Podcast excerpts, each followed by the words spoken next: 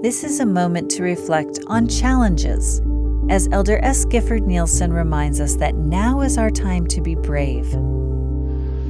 In 1978, I stood in a football field in a stadium packed with 65,000 fans. In front of me were several very large opponents who looked like they wanted to take my head off. It was my first game as a starting quarterback in the National Football League, and we were playing the reigning Super Bowl champions. To be honest, I questioned whether I was good enough to be on the field. I dropped back to throw my first pass, and as I released the ball, I was hit harder than I had ever been hit before. At that moment, lying under a pile of those massive athletes, I wondered what I was doing there. I had a decision to make.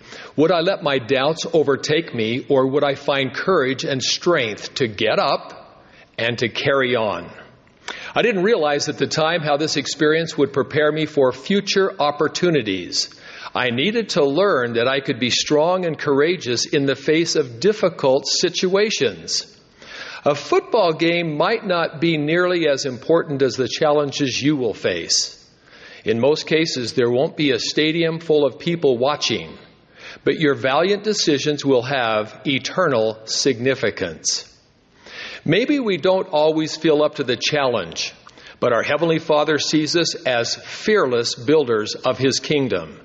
That is why He sent us here during this most decisive time in the world's history. This is our time. What role will we play, and how will we understand what to do? I don't know all the answers, but I do know that the Lord needs us to be ready. When we view ourselves with sincere respect, our hearts are open to treat others that way too. The more we recognize our divine worth, the better we understand this divine truth that God has sent us right here, right now, at this momentous time in history, so that we can do the greatest possible good with the talents and gifts we have. This is our time. As you face your daily challenges, remember this reassurance offered by Elder Jeffrey R. Holland. So much rests on our shoulders, but it will be a glorious and successful experience.